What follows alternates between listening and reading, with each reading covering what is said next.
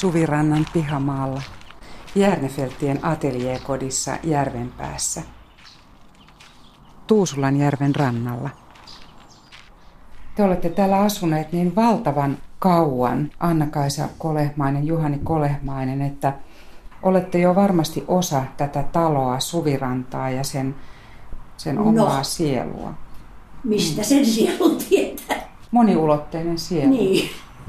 Mutta kaunis talo tämä on ja ihastuttava aivan omanlaisensa ja jännittävästi piilossa, että tätähän ei näy, tai tätä ei kesäaikaan näe ei, tuonne päätielle ei, ollenkaan. Ja talvellakin saattaa olla niin, että ei välttämättä huomaa, kun tämä jää vähän Itä, sivuun. Itätuulelta ja pohjoistuulelta suojassa, sanottakaa nyt vaikka, vaikka vähän romanttisesti. Niin. No kertokaa hiukan tämän talon pohjapiirustuksesta, että mitä kaikkia huoneita tähän kuuluu. Tässä tähän on alakerrassa on iso atelieri. Tämä on siis ensinnäkin noin 10 kertaa 20 tämä pohja. pohja. Ja tässä on iso atelie, joka on noin kolmasosa alakerran pinta-alasta. Ja äh, sitten tässä on sali, joka oli alun perin oleskeluhuone ja sitten ruokasali ja kaikkea mahdollista. Atelieri oli vain työpaikka ja sitten kun oli vieraita, niin siellä istuttiin. Sitten tässä on ruokasali. Sali ja ruokasali ovat suhteellisesti samankokoisia. Ja sitten keittiö ja apulaisen huone. Se käsittää siis noin 204. Yläkerrassa on ja ruokasali on alun perin ollut lastenhuone. Niin, ja sitten kun lapset muuttivat ruokasalista omiin huoneisiinsa yläkertaan, niin sitten siitä tehtiin ruokasali. Ja silloin sali sai vasta tämmöisen vähän niin kuin fiinimmän muodon. Mm. Eli siellä, siellä oli vähän kauniita huonekaluja, vähän antiikkihuonekalua, Eero Järnefelt osti sieltä sun täältä. Ja yläkerrassa on sitten, siellä on kirjasto, siellä on vanhempien makuuhuone, alun perin Eeron ja, Eeron ja Saimin makuuhuone. Sitten siellä on tuolla päädyssä on meidän nykyinen meidän makuuhuoneemme, joka alun perin oli puusepän verstas. Siellä Eero Jännefelt näpräili kaikkia puusepätöitään. Hän oli, hän oli innokas puuseppä teki huonekaluja tänne paljon. Ja sitten, sitten, sitten Heikin se, kasvaessa siitä tuli joo, Heikin tuli huone ja huone. sitten itse asiassa Kolehmaisen perheen huone. Niin ja oli. sitten siitä tuli sinun huoneesi joo. ja sitten siitä tuli meidän huoneemme ja siinä me ilmeisesti sitten kuolemmekin. Mm. Ja sitten siellä on vielä semmoinen vintti tuolla ateljeen yläpuolella, joka on nyt restauroitu, laitettu se vähän talo oli laskehtu sieltä ja se sitten nostettiin se katto ja nyt siellä on yksi huone lisää. Että kyllä tässä tilaa riittää. No kyllä, ja pihamaalla on runsaasti Joo. tilaa. Olen joskus laskenut leikkiä, että meillä pitäisi olla ämyri, jotta me puhumme toisille. ja tässä on sitten näitä ulkorakennuksia, että ilmeisesti sauna ja ulkorakennus ja vajaa ja sellaista. Joo, kyllä. Meillä alun perin tietysti tuossa piharakennuksessa on ollut ensinnäkin rengin tupa siellä on ollut ja, ja sitten siellä on ollut semmoinen, no siitä tuli aika pian sitten se nikkaritupa siellä Joo. meidän huoneesta se, se loppu, kun Heikki tuli sinne. Siellä nikkarituvassa meidän huoneessa on edelleenkin orret katossa, jotka on lautojen, kulva, la, lautojen kuivausorret. Eikä oteta pois. Niin. Ei, ei tietenkään. Ne, joo. Ja, tuota, ja sitten siellä oli puuliiteri, heinävintti mm-hmm. ja vaunuliiteri ja Joo. talli ja possula Kaikki ja pikkula. Kaikki mahdollinen. Ahaa, joo. joo. joo. Sauna oli sitten järvenrannassa mm-hmm. ja on edelleenkin. Siellä on 200 vuotta, ei kun 120 vuotta, vuotta vanha sauna. Ja käytätte sitä? Käytetään joo. kesällä. Mm-hmm. Se on savusauna. Sisällä savusauna. Joo. Onko talossa vene? On. on. Totta kai. Tai oli silloin tietenkin. Ja täällä minun lapsuudessani oli täällä oli... 1912 Arkkimedes, mua perämoottori. No niin. Hän mm. on elossa, mutta ei jaksa enää. niin kuin tässä on Tuusulan järvi ja sanoisin, että miljoonan dollarin maisema suoraan Tuusulan järvelle, niin totta kai täällä täytyy olla vene. Joo, sitten mä jatkasin vielä tuohon talon esittelyyn. Sitten meillä on tietenkin tämä veranta joka on meidän kesämökki. Meillä ei ole kesämökkiä, mutta muutamme tänne verannalle. Mm. Eero Jännefeld siis opiskeli Pariisissa 1886-88 pari vuotta ja sieltä jäi sitten pysyvä jälki hänen taiteilijan maailmaansa ja ajatusmaailmaansa tietyllä tavalla. Ja sitten joitakin vuosia myöhemmin 1890 Eero Jäänefeld meni naimisiin suomalaisen teatterin näyttelijättären Saimi Svaanin kanssa.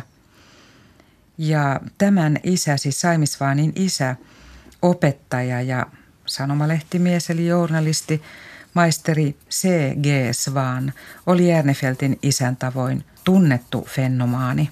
Hän oli suomalaisuuden asialla ja tätäkin kautta tuli tämä suomalainen ja tämä kansallistunteen rakentaminen. Ja sitten hauskasti näitä Svaanin perheen yhdeksää tytärtä, jotka olivat kaikki hyvin tummia, että heitähän kutsuttiin mustiksi joutseniksi. Yhdeksän mustaa joutsenta, että se on kaunis nimitys näille tytöille. Svaanin sisarukset kuuluivat jo kouluaikoina Järnefeltin perheen eli Aleksanderin ja Elisabetin tyttärien ystäväpiiriin. Ja sitten nuorin sisar Nelma avioitui aikanaan Jean Sibeliuksen veljen Christian Sibeliuksen kanssa. Että näin nämä kudokset menevät limittäin ja lomittain. Ja mainittakoon nyt vielä, että Saimi ja Eero Jäänefeltin perheeseen tosiaan syntyi viisi lasta. Heikki Arvid 1891, Leena Birgitta 1897, Sara Emilia 1903, Laura Elisabeth 1904 ja Karl Erik Olai 1906. Kun Eero Järnefeld avioitui Saimi Svaanin kanssa 1890, niin pikkuhiljaahan he alkoivat ajatella sitä muuttoa maalle ja omaa, omaa kotia, tulevaa suvirantaa, aikalaistaiteilijoiden tapaan poistumista Helsingin vaikutuspiiristä – ja, ja Suviranta tosiaan löytyi ja ilmeisesti pääsyyllinen oli juuri Juhani Aho, koska hän oli jo houkutellut Pekka Halosen asumaan vuokralle jo vuonna 1898 Tuusulanjärven tuntumaan. Taidehistorioitsija ja tietokirjailija Leena Lindqvist. Se on niin kuin yleisesti tunnettu tosiasia, että Juhani Aho oli henkilö, joka keräsi mielellään ympärilleen ystäviä ja hän oli suorastaan riippuvainen ystäviensä seurasta. Hän oli hyvin sosiaalinen ja, ja hauska ihminen ja taas taiteilijat arvostivat sekä hänen kirjallisia töitään että, että häntä ihmisenä ja hyvänä keskustelijana. Mm. Ja hänen vaimonsa Venisol Dan Brufelt oli ensimmäinen, joka löysi tämän Tuusulajärven, nämä Tuusulajärven maisemat ja, ja he vuokrasivat sieltä, sieltä talon. Ahot eivät koskaan ostaneet mm. itselleen pysyvää asuntoa, vaan he olivat aina vuokralla, missä asuivatkin. Mutta hyvin pian sitten tämän jälkeen Eero ja Sami Jännefeld löysivät tämän oman tontin ja hyvin nopeasti rakennustyökin sujui. Suvirannassa sitten, kun talo oli rakennettu, Usko Nyströmin suunnittelema talo, jossa tietysti taiteilija itse Eero Järnefelt oli paljon mukana suunnittelussa. Siitä tuli perheen talo ja koti, ateljeeri, työskentelytila, mutta myös koti. Ja Saimi Svaan oli emäntä ja äiti. Mutta jos palaamme tähän Suviranta-teokseen, jonka, jonka päätekijä olet taidehistorioitsija Leena Lindqvist, niin tämä, tämä teos Suviranta, Eero ja Saimi Järnefeltin Atelier-koti ilmestyi joulukuussa 2017. Kuinka ollakaan juhlistamaan satavuotista itsenäisyyttä, että kuin piste iin päälle tämä kaunis, kaunis teos, jossa on ollut aivan valtava, valtava työ. Että tässähän on monta osuutta. Pääroolissa on tämä itse taiteilija koti eli Suviranta, hyvin kaunis nimi muuten, niin supisuomalainen kuin olla ja voi. Ja kaikki mitä se koti sitten kätki sisäänsä, taiteilijan perheineen, teosten synnyn, ajatusmaailman, kutsut, ihmistarinat, monta sukupolvea ja siellä tosiaan edelleen asuu vielä, vielä yksi sukupolvi, joka on jo ikääntymässä, mutta joka tapauksessa vielä vetreästi siellä asuu Juhani ja Anna-Kaisa Kolehmainen. Juhani, joka on Laura Järnefeltin poika ja Laura taas oli Eero Järnefeltin tytär. Millainen talo tämä Suviranta on? Siis sehän tontti, joka oli vanha, ta, melko tasainen hevoshaka, löytyi Järvenpään. Hevoshaka, niin, kyllä. Hevoshaka, niin Joo. se löytyy silloin 1900. Joo, ja Suvirannan kohdalla tämä omaleimaisuus että Suviranta poikkeaa tyylillisesti hyvin paljon näistä tämmöisistä kansallisista muistomerkeistä ja ateljeista, jotka ovat niin kuin hyvin suurellisia ja aika mahtipontisia, jos me ajattelemme Kalelaa ja Emil Wikströmin ateljeita Sääksmäellä. Ja samoin on kaikessa talonpoikaisuudessaan niin varsin mahtipontinen tuo Pekka Halosen, Halosen niemen atelje. Mm. Ja, ja Ainola. Mutta Ainola on, on siinä mielessä muistuttaa kyllä, kyllä hyvin paljon, paljon tuota suvirantaa, koska sekin on varsin vaatimaton, että sitä niin. hämmästelee, kun siellä, siellä on, on saanut vierailla varsin pieniä. Jos ajattelee, että siellä asui niin kuin iso perhe ja säveltäjä koko elämänsä, niin siinä on sitä samaa jännefertiläistä vaatimattomuutta ja, ja jotenkin hyvin jalat maassa ja Suviranta on tästä mainio esimerkki, että se on voinut pysyä kolmessa polvessa perheen asuntona. Sitä se olisi mahdotonta kuvitella Halosenniemeä tai, tai Kalelaa niin. pysyvästi asuttavana kotina. Joo, että sehän on hirsirakennus ei tosiaan kooltaan niin valtava, kun miettii sitä, että ateljeeri vie kuitenkin aika huomattavan palan siitä. Että eikö siinä ole suurin piirtein 415 neliötä kaiken kaikkiaan. Joo, mutta silloin on yläkerta tietenkin Joo, tarkoitan, mukaan. että kaikki neljöt, mutta sitten Aivan. siitä sulkeutuu Joo. pois sitten se atelieri, joka ei nyt voinut olla koko perheen käytössä ei, jatkuvasti. Ei, ei. Ja ehkä siitä voi kyllä myös sanoa sen, että, että noiden Pekka Halosen ja, ja äh, Axel Galenin ja, ja Emil Wikströminkin ateliet, niin ne pyrkivät niin kuin korostamaan tätä suomalaista vanhaa rakennustyyliä. Ja Suviranta taas päinvastoin enemmän on hakenut esikuvansa englantilaisesta maakartanosta. Kun tätä teoksen rakennetta mietin, niin halusin siihen ensinnäkin ehdottomasti mukaan talon rakennushistoriaan. Mm-hmm. Ja siihen vaaditaan ammatti-ihminen. Sehän ei, ei käy keneltäkään, jos ei ole erikoistunut esimerkiksi taidehistoriassa rakennushistoriaan, mitä niin. minä olen maalaustaiteen ihminen, niin monen mutkan kautta saimme siihen pienen apurahankin Paloheimon perinnesäätiöltä, että saimme arkkitehtiopiskelijan tekemään siitä diplomityönsä tästä rakennushistoriasta ja Iina Koskinen teki Suvirannan rakennushistoriallisen kartotuksen tähän kirjaan, mitä koskaan ei ole missään aikaisemmin tehty. Me saimme hyvän perusteellisen kartotuksen talon rakennusvaiheesta tähän kirjaan ja hän sai sitten taas puolestaan diplomityön läpi tuolla Aalto-yliopistossa. Se on tärkeä osa tätä teosta. On hyvin mielenkiintoista lukea vaihe vaiheelta, että miten hirsirakennus edistyy, miten ne salvokset tehdään. Siellä on hyvin erikoislaatuista sanastoa ja mielenkiintoisia vanhoja termejä, mutta jotka ainakin minulle olivat, olivat uusia. Ja siinä selostetaan myös tarkkaan perustukset, joka ikinen asia ja joka ikinen vaikeus myös tässä rakentamisessa. Ja siinähän oli sitten meille kaikille suomalaisille on mukavaa tietää, että tämä ainakin osittain sama työmiesporukka ilmeisesti oli ollut rakentamassa jo Halosen niemeä ja rakensi myös Ainolaa – että siinä oli sitä samaa osaamista ja kyllä, samaa kyllä. tuttava piiriä. Kyllä, kyllä. Ja Jännefelt on tehnyt yhdestä työmiehestä jopa etsauksen. Mm. Ja sitten on tietysti hyvin hauska lukea, paitsi lukea tätä artikkelia rakennushistoriasta, niin on, on myös hauska saada katsoa näitä kuvia, jossa on, on tota Uskon Nyströmin ehdottoman, ehdottoman upeat työpiirustukset, niin kuin arkkitehti siihen aikaan, aikaan oli, oli tota hyvin pitkälle myös taiteilija. Mm. Niin tosiaan taiteilijoiden ystäväpiiriin hän kuului arkkitehti Usko Nyström.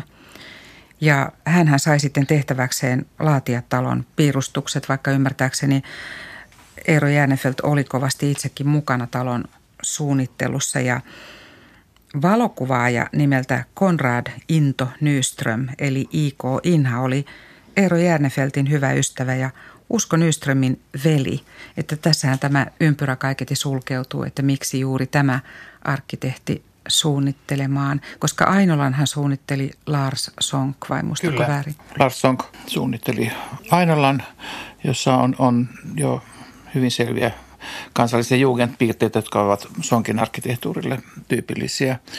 Mutta mitä arkkitehtiin Usko Nyströmiin ja, ja hänen veljensä Inhan tulee, niin, niin tuo Eero Jäänefelt teki hyvin paljon kuvausmatkoja Inhan kanssa. Inhan oli, oli tunnettu valokuvaaja mm-hmm. ja ikuisti nimenomaan suomalaista luontoa. Ja Jännefelt oli hänen matkoillaan mukana, koska hän oli itsekin hyvin innostunut valokuvaaja mm-hmm. ja kehitti itse filminsä. Ja aika usein on nähtävissä, että Jännefeltin maisemat, jossa on, esimerkiksi korkeita kallioita, ja niin niitä helposti sitten aina kuvitellaan, että ne on kolimaisemia, mutta ne ei välttämättä ole suinkaan sieltä, vaan ne on tuolta Kuopion läheltä Pisavuorelta, missä hän nimenomaan Inhan kanssa, Inhan kanssa kävi kuvausmatkoilla. Niin ja sillä tavalla hän oli, siis Eero Jäänefelt oli silloin varmasti aika moderni taiteilija, että hän osasi käyttää hyväkseen tätä valokuvausta, että, että ne kuvat tukivat hänen tuotantoaan, että ne olivat muistiinpanoja tai tukirakenteita hänen maalauksilleen. Ehdottomasti, ehdottomasti hän siihen aikaan maalaukset tehtiin usein kyllä ulkona luonnokset, mutta sitten ne viimeistelytyöt tehtiin ateliessa ja tämä sommitelma tehtiin hyvin, hyvin tarkkaan. Siitähän on muistelmiakin muisteluita olemassa, kun Jännefelt maalasi maisemia tuolla Muuruvedellä, niin siinä on, on kuvattuna iltalypsy, lypsyn aika. Siellä on savuavia nuotioita, kärpäsiä pelottelemassa, mutta se oli niin tarkkaa, että lehmiäkin sitten piikatytöt saivat vaihtaa, niin kuin, että mikä taiteilija miellytti, että mikä lehmä on missäkin paikassa. Että se on tuntunut piikatytöistä vähän turhalta mm. touhulta. No lehmät saivat vaihtelua sitten. Lehmät saivat vaihtelua, mm. joo. Mutta totta kai se on ollut tarkkaa työtä ja hauska ajatus miettiä sitä, että Eero Jäänefelt ja sitten tämä valokuvaaja Inha, IK Inha yhdessä kulkivat ja matkustivat ja taltioivat kumpikin tavallaan näitä kallisarvoisia maisemia, jotka ovat todella jääneet osaksi meidän kansallismaisemaamme. Kyllä, kyllä. Että he olivat, he olivat hyvä, hyvä pari. Taidehistorioitsija ja tietokirjailija Leena Lindqvist, me puhumme Järnefeltien suvirannasta – perheen taiteilijakodista, ateliekodista tässä Suviranta-teoksessa kiteytyy varsin taitavasti itsenäisyytemme elementit, kaikki se työ, kaikki, se, kaikki ne polut, jotka johtivat itsenäisyyteen, kaikki ne palaset, joista meidän kansallinen identiteettimme ja kansallistuntomme on noussut. Sieltä Tuusulanjärven – rannalta taiteilijayhteisöstä. Se oli yksi itsenäisyyden tärkeä kehto ja Järnefeltien koti siinä yhteisössä on tämän teoksen keskiössä. Onneksi tuo Järvenpää seura on haastatellut Juhania, Juhani Kolehmaista oikein perusteellisesti ja, ja Tarja Vuokkovaaran toimittamana on koottu pieni teos, jossa Juhani Kolehmainen muistelee vielä laajemmin näitä Suvirannan aikuisia asioita, jotka muuten olisivat jääneet unholaan, että, mm-hmm. että nekin on vielä, kuten sanottu, laajemmassa muodossa tässä Tarja Vuokkovaaran teoksessa ylhäällä. Se on, se on erinomaista ja ainutlaatuista, koska koskettavaa on juuri se suora silta sinne menneisyyteen, joka meillä vielä on, on tässä käsillä ja se on erittäin hieno ja arvokas asia. Tässä teoksessa Suviranta, Eero ja Saimi Järnefeltin ateljeekoti, taidehistorioitsija Leena Lindqvist. Tässä mennään hyvin konkreettisesti ja jotenkin – helpon tuntuisesti. Ymmärrän hyvin, että laatiminen, työstäminen ei ole ollut helppoa, mutta tässä mennään lukia siihen ilmapiiriin ja ajankuvaan ja sinne kotiin Suvirantaan, sinne viime vuosisadan alkumetreille 1900-1901, millaista elämää silloin vietettiin juuri Tuusulanjärven rannalla, mitä tapahtui Suomessa, mitä tapahtui tässä perheessä. Tämän teoksen arvo, historiallinen arvo on mielestäni paljolti siinä, totta kai kaikki se tieto ja informaatio, mutta se tunnelma ja se lähestyttävyys. Eli tässä suomalainen lukija pääsee lähteille. Kerta kaikkiaan lukijaa vastaan nousee se lämpö. Ihanalla tavalla. Se varmasti johtuu hyvin paljon siitä, että käytössä on ollut näitä Saimi Järnefeltin päiväkirjoja, Eero Järnefeltin päiväkirjoja ja sitten äh, löytyi aivan uutena osiona – Eero Jännefeltin tyttären Saaran päiväkirjat, jotka, hän on nuorena tyttönä kirjoittanut. Siellä on paljon hauskoja kohtia Suvirannan elämästä ja, ja, ja se on aika hauska kokonaisuus kehyskertomuksena nuoren tytön, tytön tota, kasvamisesta sitten aikuisuuteen ja omaan elämään. Että nämä mm. tuovat sitä niin kuin sanotaan, lihaa luiden päälle. Ja, elämänmakua. Ja elämänmakua. Minä nyt en kaida ollenkaan sitä, että vaikka kuinka puhutaan taiteesta tai taidehistoriasta, niin kyllä se kaikki pohjautuu myös, myös elämään. Että kyllä, kyllä sitä inhimillistä puolta sopii laittaa tekstiin, jota yhdessä vaiheessa ei, ei pidetty oikeastaan semmoista otetta niin kuin oikein sopivana, että se on, mm. se on liian populistista, mutta ei se taidekaan mikään niin, niin mystinen asia sitten loppujen lopuksi kuitenkaan ole. Niin, ei. Eikä historia että se, että, että tunnepuolta ei ole haluttu oikeastaan mihinkään tällaisiin doktriineihin laittaa, niin se on yksi, yksi kapea tapa katsoa, tutkia asioita, mutta ehkä naisten ansiosta on tuotu tunneälyä moneen tutkimukseen ja se näkyy, näkyy myös tässä ja tunneäly toki voi olla miehinnekin ominaisuus. Se on myös tärkeää tietoa. Mm. Mutta sitähän teillä oli täällä Suvirannassa, tai ainakin aikaisemmin oli iso juhannusperinne, joka oli aivan omanlaisensa. Se alkuperäinen perinne oli niin, että tuossa Puotin nokassa Paloheimon niemessä vietettiin semmoista suurta juhlaa juhannuksena. Silloin jo 1900-luvun alussa. Ja sitten sitä elvytettiin myöhemminkin. Mutta sitten se sammu siellä Puotinokassa ja sitten äitini rupesi viettää näitä juhannusjuhlia Suvirannassa – ja, ja tuota, täällä oli sitten aina vieraana, ne ainaset vieraat olivat Eeva Paloheimo ja Kaisa Ilves ja, ja usein Ruth.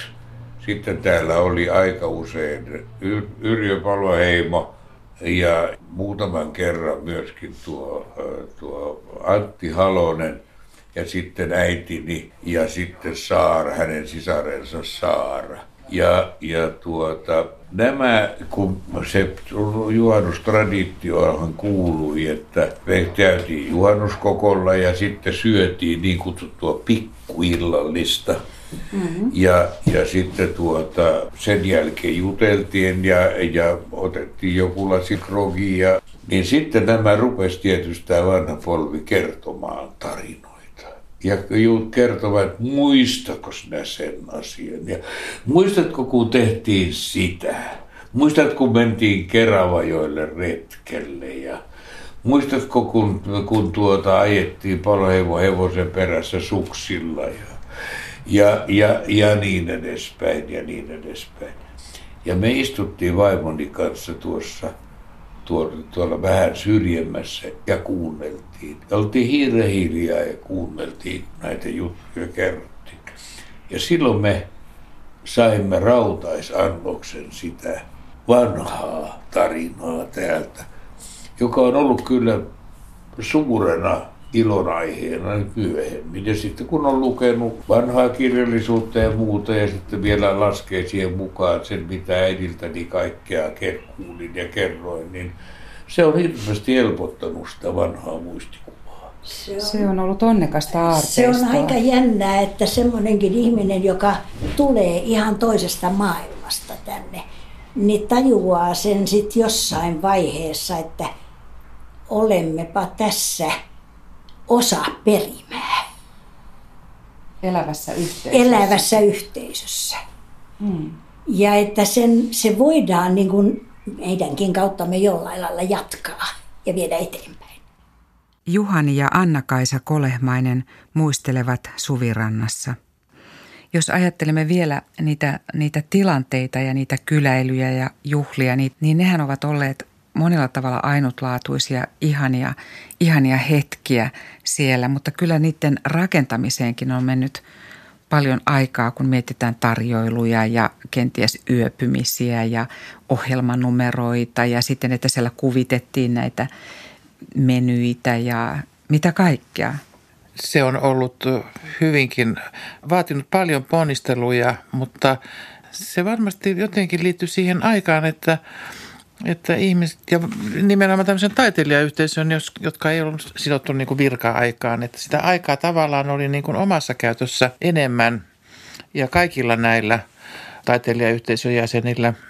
Jokainen näistä vaimoista, jotka sitten tietysti apulaisen ohella hoitivat näitä esimerkiksi juhlatarjoiluja, niin niin heillä oli kuitenkin myöskin intoa ja kunnianhimoa myös näiden näiden tarjoilujen suhteen jokainen omalla tavallaan. Halosen niemessä oli, oli sanokaamme tämmöinen talonpoikaisempi meny. Siellä niin kuin tehtiin sikareja tuommoisesta koti, kotona kasvatetusta tupakasta ja, mm-hmm. ja, ja sitten tehtiin niin kuin viiniä ja kuohuviiniä. Että siellä tavallaan niin kuin omaksuttiin se kansainvälisen maailman champagne ja, ja sikarit, mutta se oli tämmöinen kotimainen versio, koska rahat oli tiukalla ja, ja, ja sitten osattiin tehdä näitä, niin. näitä tota, kääriä sikareja ja, ja tehdä viiniä – joka oli kai Halosenniemen oikein erikoisosaamista tämä kotiviinin mm. valmistus. Niin, ja sitten olen ymmärtänyt, että siellä on ollut paljon tällaista omaa reseptiikkaa ja todellakin silloin yli sata vuotta sitten oltiin trendikkäitä, koska nyt puhutaan siitä, että suomalainen gastronomia on kohdannut kansainvälisyyden ja käyttää näitä juuria uusin kansainvälisin maustein. Mutta onhan tämä elementti tai tämä on jo tunnettu silloin, mutta ei, ei niin laajalti. Mutta oikeastaan kaikki niin, kiertää. Kyllä, kyllä siellä tilattiin mangoldin siemeniä ja, mm. ja monia Suomessa harvoin tai pienen piirin tiedossa olevia kasvisiemeniä hankittiin ulkomailta ja sitten nämä naiset vaihtoivat vähän keskenään niitä ja, ja tämä kotipuutarha oli nimenomaan – se ei ollut mikään pelkkä pottumaa, vaan siellä oli näitä vähän eksoottisempia ja vähän tuntemattomia kasveja. Ja, ja sehän, sehän on myöskin aika tyypillinen yksityiskohta, että Jean Sibelius halusi itse aina sekoittaa salaatin. Mm-hmm. Että tämmöinen viher salaatti kuului jo silloin näiden taiteilijayhteisöiden tarjomuksiin, mikä ei ollut kyllä yleinen tapa. Ei todellakaan. Ja jos oli, niin se oli niin kuin nykyään sanotaan mummon salaattia. Mm. Ja, ja tuota, oli varmaan tuliaisia Italiasta ja Ranskasta. Se oli Italiasta ja Ranskasta, joo, kyllä, kyllä. Joo. Mm. Minkälaisessa kuosissa suurin piirtein nyt on puutarha? Että onko sitä haluttu pitää yllä? Sitä on haluttu pitää yllä ihan tietoisesti. Ei näitä kaikkia kuutta lohkoa, josta mieheni puhui. Niitä ei enää ole, siihen ei ole ollut voimia. Mutta kyllä se on... Eikä tarvetta. Eikä tarvetta. Eikä mahdollisuutta, koska tuota, täytyy muistaa ensinnäkin, että alun perin lähdettiin puuttomasta paikasta. Aurinkoa oli paljon. Sitten puut olivat pieniä. Ja nyt puita, puut ovat suuria, joten täällä valastusolosuhteet on muuttunut vallan tavattoman. Minun suuri suruni on se, että Eero Jäänefelt maalasi ihanan taulun salista, jossa oli kauniita punaisia pelargoneja salin ikkunalla. Niitä ei voi kasvattaa enää siitä, siinä, kun ei ole aurinkoa. Niin, ne vaativat ehdottomasti auringonvaloa ja ne eivät viihdy. Mutta maalaukseen ne jäivät. Maalaukseen ne jäivät. Sitten täällä on pidetty, tämä on talo, jossa on pidetty niitä juhlia. No viimeiset suuret juhlat oli Suvirannan satavuotisjuhlat. Ne oli sitten 2001. Hmm, niin. Tietenkin. Kun talo, talo valmistui vuonna niin. 1900. Se on, ne olivat heinäkuussa 2001 ja silloin meillä oli koko suku ja se ei ole pieni täällä. Onneksi tänne mahtuu. Kyllä tänne mahtuu. Kaikki parvekkeet oli täynnä ja onneksi taivaan niin ei päästänyt vettä sieltä katosta läpi. Esimerkiksi nyt tuntuu siltä, että se oli, Suvirannassa on aina aurinkoa. Se oli suunnilleen tämmöinen päivä. Sitten iltapäivällä tuli muutama pisara tuohon, mutta silloin me oltiin ulkona. Mm. Tähän taloon kaiketi Anna-Kaisa Kolehmainen liittyy kuitenkin tiettyä perinnettä, kun ajatellaan näitä reseptejä, piirakkatarjoilua tai muuta. Tässä äsken nautimme ihanaa kaalipiirakkaa ja muuta hyvää kahvin kanssa. Mutta tässä talossa on tiettyjä perinteitä tarjoilussa ollut Joo, tässä, kai aika pitkään. Tässä talossa on ollut, mutta minä en niin kuin hirveästi. Minullahan on semmoinen Elisabetin keittokirja tuolla, jossa on vanhoja venäläisiä reseptejä. Ja ne ovat fantastisia, ne ovat niin fantastisia, että minä en ole käynyt edes sitä kirjaa läpi, kokeillut. Mutta siellä on. Mutta Elisabetin, Elisabet Jäänefeltin porkkanapiirakkahan on meidän kautta tullut niin kuin Suomen mm. tutuksi porkkanapiirakaksi. Ja se, se on tullut sieltä Venäjältä hänen, hänen mukanaan, siis Eero Jäänefeltin. Se on hänen isoäitinsä kai tullut tuonut isoäitinä Elisabetille ja sitten Elisabet tänne. Ja siellä on tämä porkkanapiirakan resepti, se oli myöskin minun kotona, niin semmoinen, se oli hiukan toisenlainen, meillä ei pantu sipulia siihen, mutta Elisabetin porkkanapiirakkaan pannaan sipulia. Joo. Sitten me on Karjalasta ja siellä oli tämä piirakka perinne. Sitten täällä oli jonkinlaisia kalaperinteitä, mutta mulla ei oikein, Juhani, nyt mä pyydän sinulta apua. Minä en muista niitä, niitä Lauran reseptejä. Ei minusta niitä Lauran perinnereseptejä ollut paljon. En, en sitten, sitten se, mikä, oli, mikä on, on, on, oli Suvirantaan kuuluva, niin oli nämä pikkulämpimät. Purjo pikkulämmin ja ja, ja, ja, ja nämä, ne, ne, ne olivat siis semmoinen todellinen ja Tiedättekö, sitten tuota on... kuorineen paistetut perunat. Tiedättekö mikä on pikkulämmin? No kyllä mä ymmärrän sanan pikkulämmin. Muistan, että iso, siis... isovanhempani puhuivat pikkulämpimistä, mutta ilmeisesti onkin tämä iltapala No ei, kun tai... se on semmoinen, siis voileipä pöytään kuuluva lämmin vuoka, jossa on jotain sekoitettuna yhdessä. Joo, joo, joo, ihan ja, ja, Joo. Perinteinen, joo, joo, nyt muistankin, joo. perinteinen oli semmoinen, että siihen pantiin paistettua tai keitettyä kanaa perattuna. Sitten siihen pantiin sieniä ja sitten pantiin siihen semmoinen juustokastike päälle. Herkkusieniä tai metsäsieniä. Ja toinen oli niin, että laitettiin, perattiin oikein paljon savusilakoita – Joo. pistettiin ne sinne pohjalle. Sitten siihen pantiin sieniä ja sitten pantiinko siihen purjoa päälle. Ei, no. se purjo oli, kato, semmoinen irra. Se oli luulen, purjo. Se pantiin, ei, mä luulen, että siihen pantiin purjoa Voi päälle, olla, kyllä. Purjo oli kuitenkin hyvin Ja tärkeä. sitten tämmöinen, tämmöinen juustomainen kastike mm. päälle. Oliko se niin, että pikkulämmin kuitenkin käytettiin aina uunissa? Pikkulämmin oli aina, se aina. oli paistos, gratiini. Paistos. Aivan. Se oli gratiini. Mm, että se on ollut talon perinne. Se on, semmosia on ollut talon. Sitten joulutortut olivat aina semmosia, että niitä, ne eivät olleet tämmöisiä tsäh, tsäh, tsäh, vaan ne olivat hyvin matalia ohuesta taikinasta. Niitä ei ole tämmöistä lehtevää taikinaa, vaan ne oli semmoista murotaikinan tyyppistä, vähän murotaikinan tyyppistä. Omanlaisensa. Omanlaisensa. Mm. Mm, hauska, hauska kuulla. Ja tässä kirjassa Suviranta, niin tosiaan Julia Donner on, hän on laatinut tähän hyvin näyttävän ja kiintoisan puutarhaosion, joka kertoo paljon – tietenkin tästä talosta itsestään Suvirannasta Tuusulanjärven rannalla, mutta monella tavalla myös aikakaudesta. Eli silloin, kun puutarha rakennettiin, alettiin kasvattaa näitä kasveja, sekä hyötykasveja että koristekasveja, niin nämä valveutuneet vaimot ja kenties myös miehetkin taiteilijayhteisössä Suvirannassa ja muualla, heillä oli kuitenkin ikkunat auki Eurooppaan, että he tunnustelivat maailman tuulia, englantilaiset puutarhat, ranskalaiset puutarhat olivat varmasti inspiraationa, koska niissä tapahtui ja niissä viljeltiin ihan omia juttuja ja omanlaisiaan asioita. Ja sitten he halusivat vaikutteita tänne Suomeen ja toivat ne tähän puutarhaan. Kyllä, kyllä.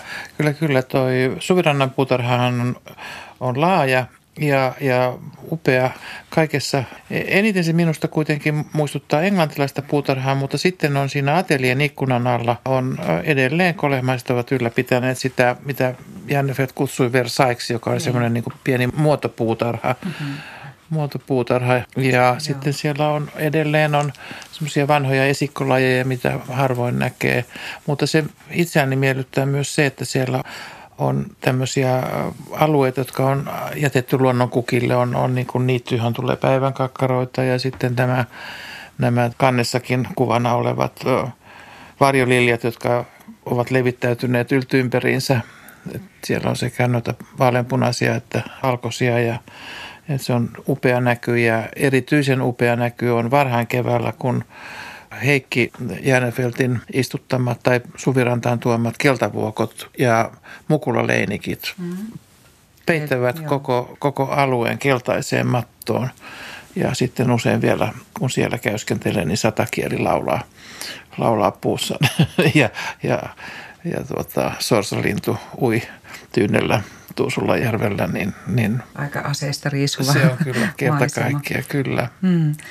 Tässä teoksessa on hyvin tarkat luettelot täällä kirjan loppupuolella näistä puutarhan eri alueista, mitä siellä kasvaa. Täällä on tarkkaan, mitkä ovat pensaat, mitkä ovat hyötykasvit, mitkä ovat koristekasvit ja, ja niin edelleen. Lajikkeita on paljon ja niistä suuri osa on tuiki tuntemattomia, ovat varmasti kadonneet nykyaikaisista tavallisista puutarhoista, että täällä on kyllä sellainen puutarhurin aaria, että totta kai näitä vanhoja lajikkeita halutaan löytää uudestaan ja on olemassa jotakin nousua. Tämä vaan kuvaa juuri sitä, miten, millä kiinnostuksella ja, ja miten vaivojan säästämättä kolehmaiset sitä puutarhaakin ovat hoitaneet. Tämä, mm. tämä luettelo on kokonaan heidän tekemänsä. Se on aika suuri työ. Niin kuin Valtava työ. Laatia ja, minäkin sitten ehdotin, että otetaan se nyt toki tähän kirjaan, koska, koska se kiinnostaa varmasti monia muita puutarhan harrastajia. Täällä on nyt vain silmiin osuu väliotsikko alueet, alueet L ja onko toi M? L ja M, joo. joo. Alueet L ja M ja siinä on sitten, siinä on mainittu omenatarhan ruusut, tenniskentän pääty, Aivan. vanha vattumaa, Joo vanha ansari, siperia, omenatarhan ruusut. Kaikki on lueteltu ja kaikilla alueilla on vielä tämmöiset omat pienet lempini. Ne on pilkottu vielä ala-alueisiin. Kyllä, kyllä, kyllä, kyllä. Minäkin sain viime vierailun aikana sieltä tuomisiksi omaan kesäkotiini Ristinummen ruusun, joka kasvaa nyt nykyään Suvirannan puutarhassa. Ja Ristinummi oli se pysäkki järvenpäässä, missä nämä junasta nousivat junaan ja junasta pois. Ja se on, on tämmöisen rautatien ratapenkan ruusus levinnyt ja se on sieltä siirrettynyt suvirantaan ja nyt minä sain sen, sain sen kuljetettua ja istutettua maahan. Ihana paikallinen Joo. harvinaisuus. Joo osa tätä kansallisaarretta kyllä, elävässä, kyllä. elävässä muodossa ja puutarha on todella, todella hieno ja tämä luettelo on ainutlaatuinen, hyvin yksityiskohtainen. Täällä on suomenkieliset nimet ja englanninkielisetkin on lajikkeet, latinankielisetkin nimet ovat täällä. Kyllä vain. Erittäin tyhjentävä luettelo. Mutta tämä puutarha, paitsi että se oli niin ja on edelleen niin kaunis ja huikea ja sitten tässä suomalaisen maiseman sylissä siinä Tuusulajärven rannassa, niin siinä puutarhaan liittyy toinen aivan oleellinen taloudellinen elementti, eli se, että hyötypuutarha kyllä piti myös perhettä elossa ja sen avulla pystyttiin tekemään huomattavia säästöjä. Se oli nimenomaan, nimenomaan niin kuin oli omat vihannekset ja, ja perunat, niin sillä pärjättiin pitkälle ja juurekset. Ja marjat. Ja marjat ja omenat, jos vieläkin, vieläkin ne tekevät erittäin hyvää satoa ja Melba-niminen laji, jota olen siellä saanut syödä, niin on aivan fantastinen. Melba. Siinä on kuvakin Juhanista, ne melba, punaiset melba-omenat mm, käsissään. Eli vaimot hyödynsivät puutarhoja, että muissakin näissä taiteilijakodeissa oli, oli hyvät puutarhat ja näyttävät puutarhat ja ennen kaikkea hyödylliset. Eli sieltä otettiin kyllä sato Kyllä, kyllä, kyllä, kyllä. Ja sitten tietysti järvestä sai kalaa, jota syötiin aika paljon. Ja sitten oli kauppias Holmin kauppa, mistä sitten sai sokeria ja kahvia. Ja, ja sitten kartanot tietysti, sieltä sai sitten, siellä oli maitotinkiä, sieltä sai sitten maitoa ja kananmunia ja voita mm-hmm. huusholliin. Joo, täällä on sitä Holmin kaupastakin on, on kuva, kun siinä semmoiset kylän äijät ovat nojailemassa tiskiin ja kauppias on vähän kärsimättömän näköinen, että ostakaa nyt jotakin, että päästään niin kuin eteenpäin tässä bisneksessä. Aivan. Näyttää vähän siltä se, se maalaus on erittäin hauska.